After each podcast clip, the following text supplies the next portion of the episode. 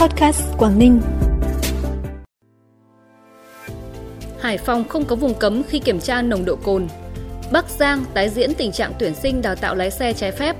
Nữ sinh Quảng Ninh giành vòng nguyệt quế đầu tiên đường lên đỉnh Olympia năm thứ 24 là những thông tin đáng chú ý sẽ có trong bản tin podcast sáng nay thứ ba ngày 17 tháng 10.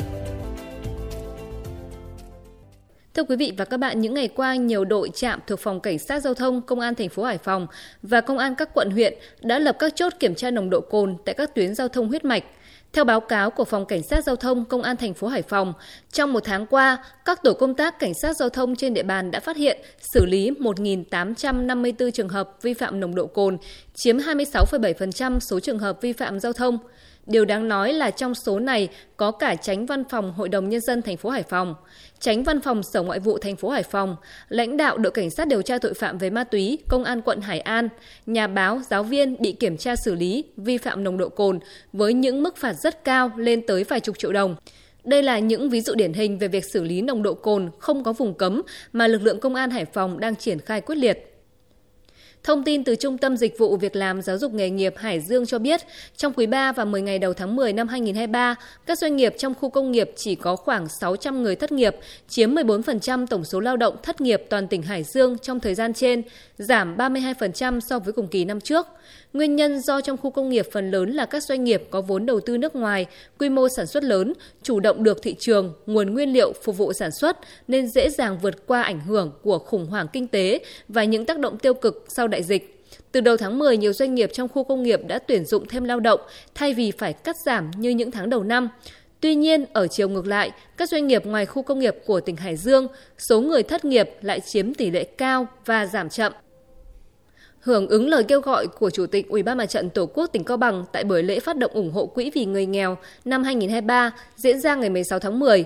đã có 78 tổ chức đơn vị doanh nghiệp cá nhân trong và ngoài tỉnh ủng hộ quỹ với số tiền trên 5 tỷ đồng, nâng tổng số tiền tiếp nhận từ đầu năm đến nay của tỉnh Cao Bằng đạt trên 16 tỷ đồng.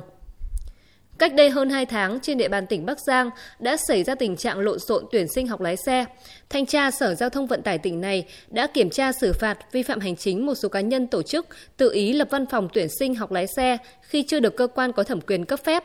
Tạm lắng một thời gian, đến nay tình trạng này lại tái diễn ở một số địa phương, thậm chí có trường hợp sử dụng đất sai mục đích để xây dựng sân tập lái. Bà Đỗ Thị Lan, Phó Giám đốc điều hành Sở Giao thông Vận tải tỉnh Bắc Giang cho biết, tới đây Sở tiếp tục chỉ đạo thanh tra Sở kiểm tra tổng thể trong toàn tỉnh để xử lý nghiêm tổ chức cá nhân vi phạm hành chính trong lĩnh vực giao thông đường bộ, tự ý lập văn phòng tư vấn tuyển sinh, đào tạo lái xe trái phép, xây dựng sân tập lái xe trái phép, tổ chức cá nhân cố tình vi phạm sẽ bị tiếp tục xử phạt.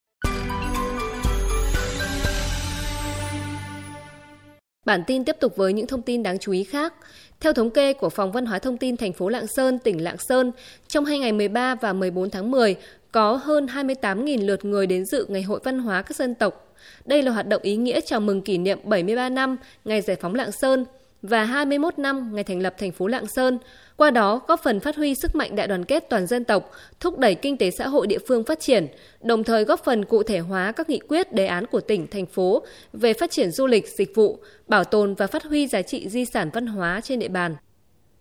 Học sinh Đỗ Thị Phương Thảo, trường Trung học phổ thông Hoàng Quốc Việt, Quảng Ninh đã xuất sắc giành vòng nguyệt quế đầu tiên của chương trình Đường lên đỉnh Olympia năm thứ 24 với 274 điểm, cách thí sinh về nhì 94 điểm, giành vé vào vòng thi tháng. Trước đó Quảng Ninh đã có 3 thí sinh đoạt vòng nguyệt quế chung kết đường lên đỉnh Olympia toàn quốc, đưa Quảng Ninh trở thành tỉnh đứng đầu cả nước trong sân chơi trí tuệ đường lên đỉnh Olympia.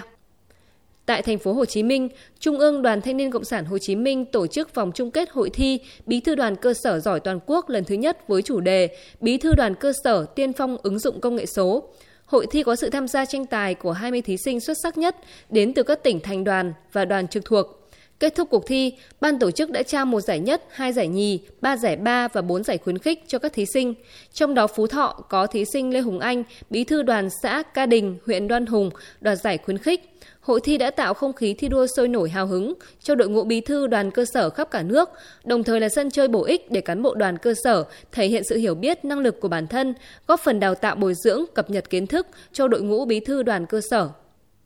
Phần cuối bản tin là thông tin thời tiết. Thưa quý vị và các bạn, thời tiết tại hầu khắp các tỉnh thành Bắc Bộ tiếp tục ổn định trong ngày hôm nay. Toàn vùng khô giáo có nắng nhẹ tại vùng núi Trung Du và hứng nắng yếu tại các tỉnh đồng bằng. Nhiệt độ tăng lên nhưng không cao. Toàn khu vực giao động từ 28 đến 31 độ. Dự báo thời tiết trên khu vực Bắc Bộ sẽ còn ổn định đến hết ngày 18 tháng 10. Thông tin thời tiết cũng đã khép lại bản tin podcast sáng nay. Xin kính chào và hẹn gặp lại quý vị và các bạn trong bản tin tối nay.